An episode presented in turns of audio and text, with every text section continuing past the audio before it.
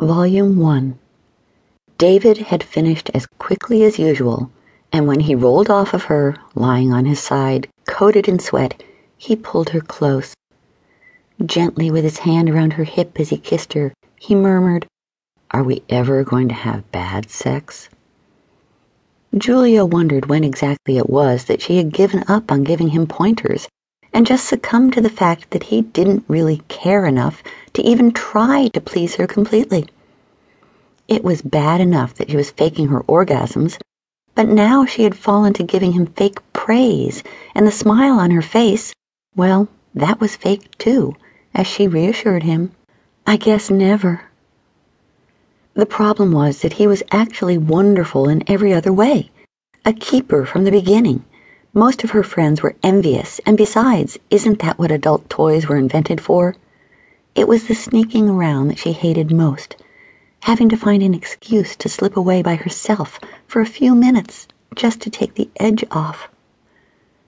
David's gentle, rhythmic breathing indicated that he was already asleep in his puddle of sweat, and Julia slid the nightstand drawer out quietly, found her vibrator, and tiptoed with the toy in hand to the living room, where she could bring herself to the actual orgasm that she needed so badly.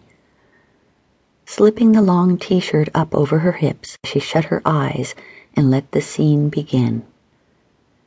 Since he was the perfect lover, he dissolved once her orgasm was over, and she was free to go to bed. When she slipped under the sheets and cuddled next to David, feeling his back on her chest, she heard him whisper, I love you, Julia, and immediately wondered if he didn't know all along. The next morning was consumed with preparations for the rehearsal dinner that night. Chelsea, her best friend since they had met in grade school, was finally marrying the man that they had dubbed Mr. Wrong for almost five years.